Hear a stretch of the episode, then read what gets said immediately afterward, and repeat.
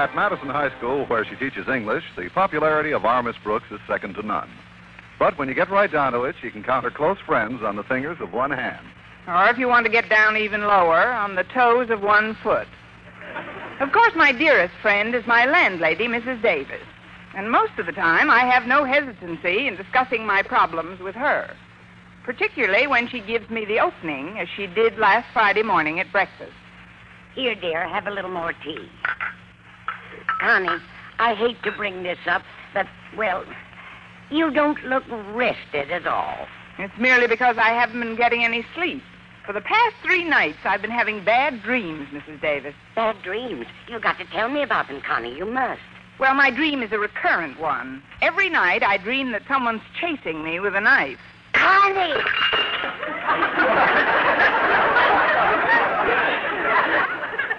Perhaps it's something in your subconscious, something in your past that'll explain your psychopathic fear of knives. Well, what's psychopathic about it?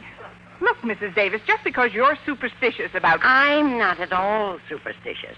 I'm a completely practical woman who believes in being prepared for the future. Now, where did I leave my fortune telling cards?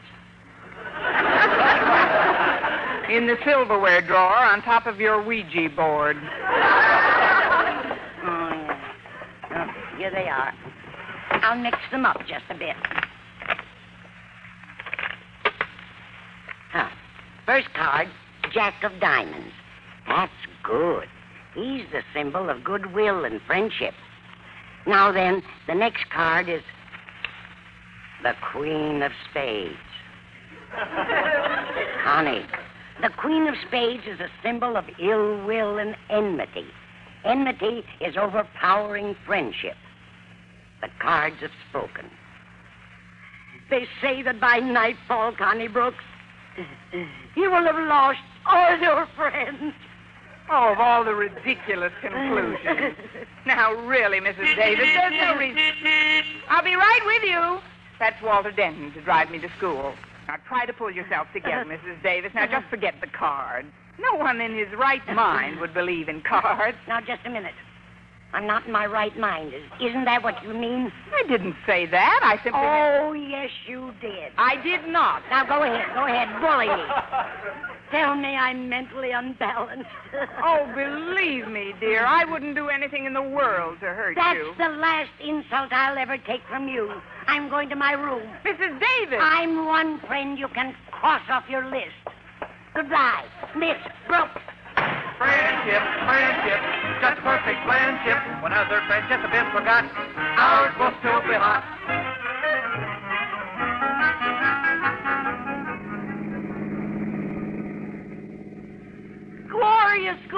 Glorious autumn. Awake ye songbirds and serenade the sallow sun. Mm, there's a real bite in the air, Miss Brooks. Well, close the window. I've already been bitten. You're certainly in a shoveling mood this morning. Shoveling? You know, grave diggerish. It's an expression used by the younger malt shop set. It's synonymous with party pooperish. Party pooperish? Yeah, like the noun schnuckle. Come on, pull out of the pea soup, Miss Brooks. Don't be an oddball. No wonder you flunked your last English test. That's enough malt shop jive for today, thanks. I've had it. Walter, you know how close Mrs. Davis and I have always been. Do you think anything could happen between us that could result in our becoming, well, enemies? Oh, of course not. Oh, little differences might arise occasionally, but those could be of no more than fleeting duration. You're right. When I get home from school, she'll be the same friendly, lovable Mrs. Davis that she's always been. Of course. Oh, gosh, it's good to see you smile, Miss Brooks. For a minute there, you looked as if you'd been stabbed with a knife.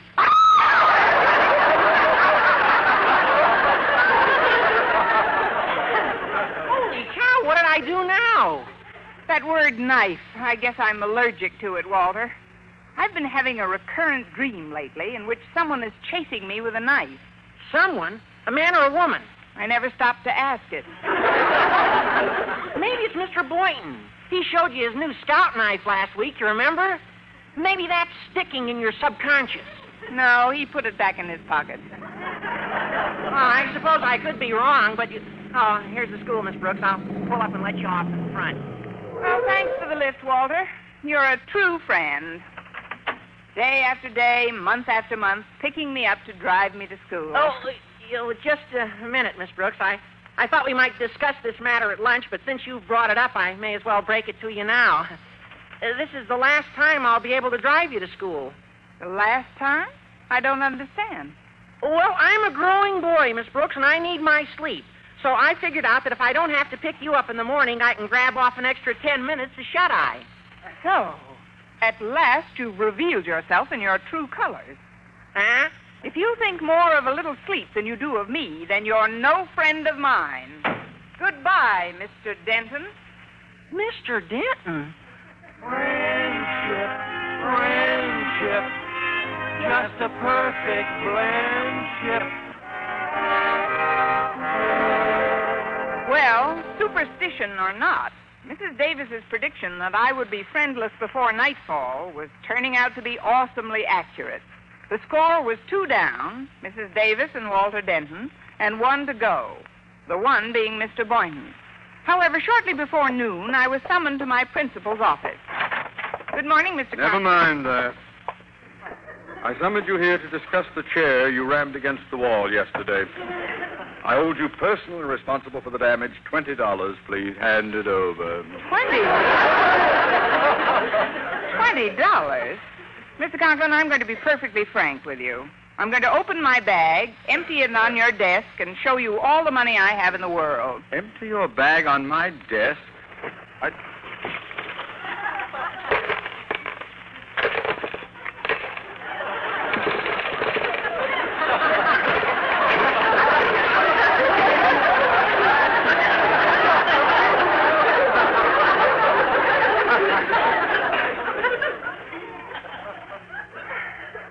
I've uh, heard about the contents of women's bags before, Miss Brooks. But aren't you overdoing it just a trifle? Well, as you can see, sir, besides the bric-a-brac, my bag contains only $15. And I need every penny of it for the down payment on the gown I'm to wear at the biologist's ball. Five, ten, fifteen dollars. Thank you very much, and good day. Huh? You can owe me the other five.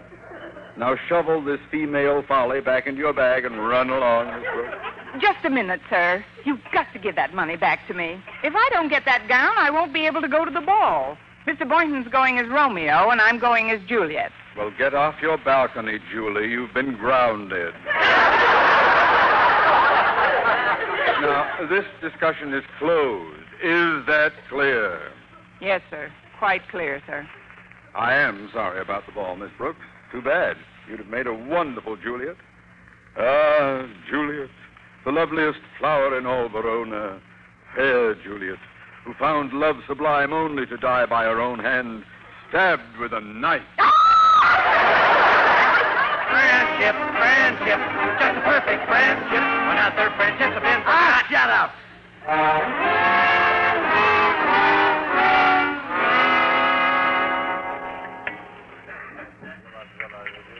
Well, I'm sorry to be late for lunch, Miss Brooks. Oh, you got meatballs, hmm? Just one meatball. I couldn't list its mate. That's a job for Tarzan. I got one meatball myself. Imagine, they charge 40 cents for meatballs in this place now. Forty cents is small change, Mr. Boynton.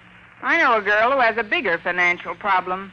Now, what's your girlfriend's problem? Well, she can't afford to buy a new gown she was planning to wear on a date tomorrow night. A rather heavy date. Does she have another gown? Yes and no. That is, she has a gown, but it's rather old. Oh, I don't care how old it is.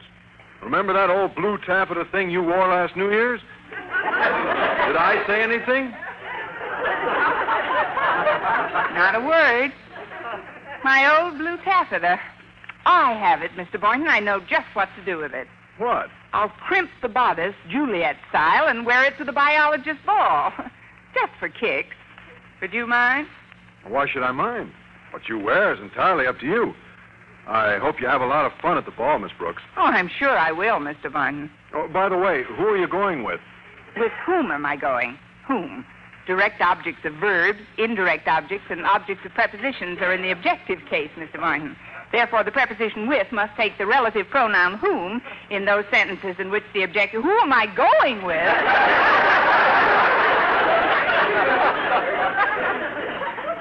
Yes.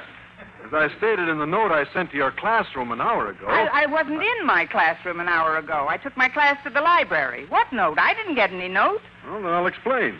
As you know, Miss Brooks, the tickets for last year's ball were priced at one dollar.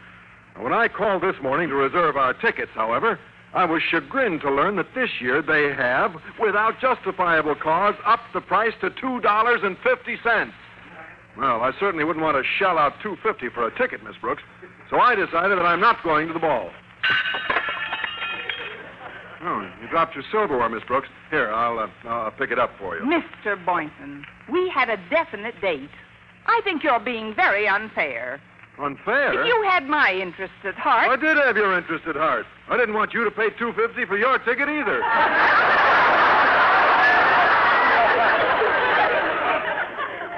Well, at last you've shown yourself in your true colors. What are you talking about? I was just. Oh, here. What was that for? I simply offered you the knife you dropped. You tried to stab me with it. Stab you? First you try to stab me in my dreams, and now you break a date while I'm wide awake. You and I are through, Mr. Boynton, washed up. Are you kidding? That's the last insult I'll ever take from you. I'm going back to my classroom. Well, just a minute, Miss Brooks. Goodbye, party pooper. Friendship, friendship, just perfect friendship. When other friendships have been forgot, ours will still be hot.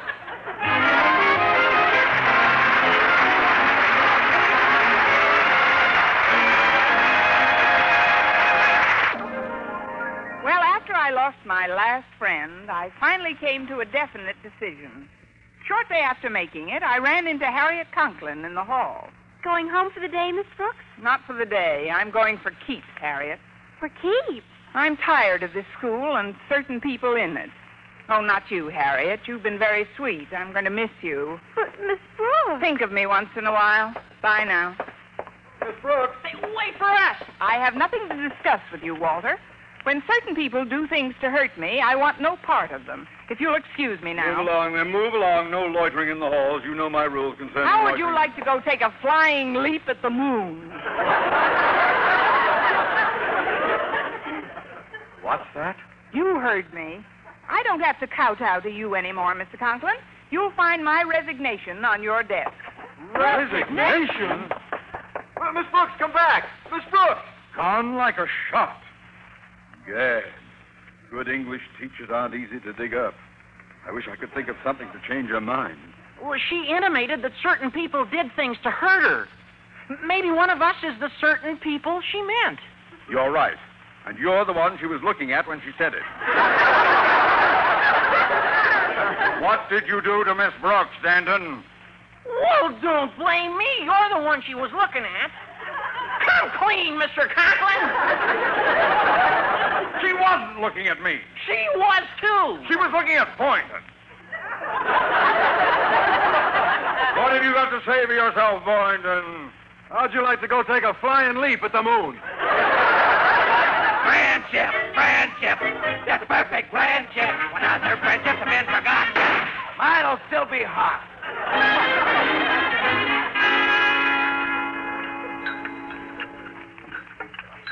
You've hardly touched your dinner, Connie. Whether or not I eat should be of no concern of yours, Mrs. Davis. You told me to cross you off my list of friends, remember? Oh, that was this morning. Now that you've lost your other friends, I wouldn't dream of deserting you. Welcome home. But please don't mention that word dream. It's incredible the way things worked out, Mrs. Davis. The knife bit in my dreams, and then losing my friends as you predicted.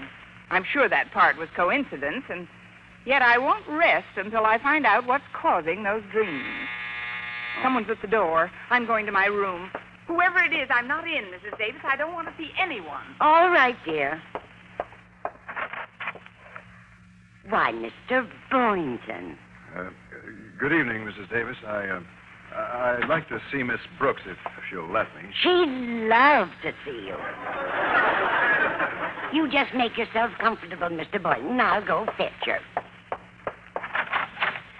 Connie, Mr. Boynton's in the living room, and he'd like to see you if you'll let him. I'd love to see him. What's the matter with you? You're smiling. Oh, it's wonderful, Mrs. Davis. I don't want to sound like a Pollyanna, but I've just eliminated one of the major barriers on my road to happiness. What? I'll explain later. Now, if I can just make up with Mr. Boynton. That won't be difficult. He's the picture of remorse. Oh, well, then I'll let him make up with me. Off goes the smile, Mrs. Davis. Hello there, Miss Brooks. Oh, Mr. Boynton. What do you hear from the guinea pigs, Doc? Uh, Miss Brooks, I, I've been thinking that there's something I'd like to say to you. There is absolutely nothing you can say, Mr. Boynton, that could possibly be of any interest to me. Miss Brooks. Yeah, yeah, yeah. Uh,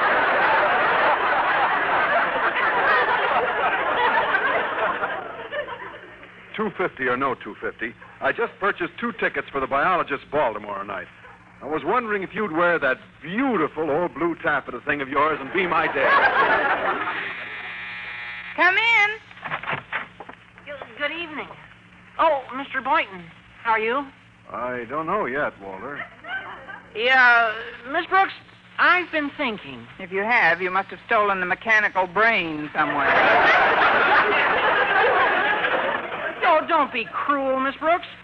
I realize I don't really lose any shut eye when I pick you up and drive you to school every morning, so I'd like to continue doing so, if you don't mind, please. What do you say, Miss Brooks? Huh, please? Well, One left the door open, didn't one?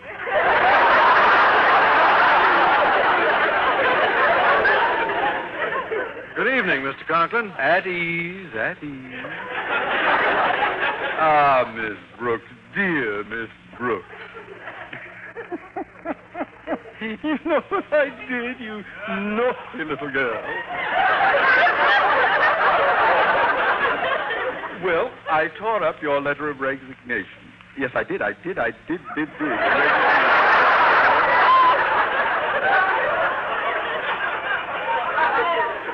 Moreover, I called the Board of Education and appropriated ample money to repair the damage to the wall in your classroom. Therefore, I should like to return the $15 I playfully took from you this morning. Uh, you will accept the money and let bygones be bygones, Miss Brooks? I believe I can answer all three of you boys in one crisp sentence. Mr. Boynton, you may take me to the ball. You may continue picking me up for school, Walter. And Mr. Conklin, hand over the 15 fish. A dollar. I heard everything, Connie. Now you can buy the new gown for the ball.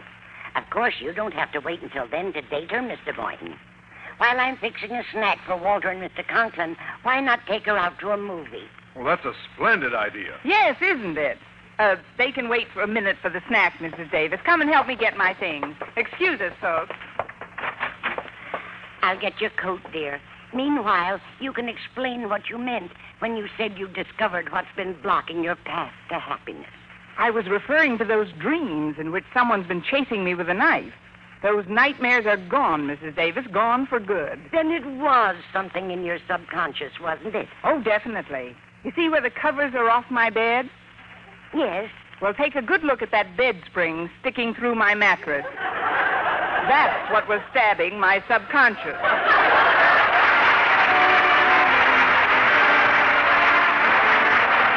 Our Miss Brooks, starring Eve Arden, transcribed, was produced and directed by Larry Berns, written by Joe Quillan and Al Lewis with the music of Wilbur Hatch. Mr. Conklin was played by Gale Gordon. Others in tonight's cast were Dick Crenna, Jane Morgan, Bob Rockwell, Gloria McMillan, and Judd Conlon's Rhythmaires.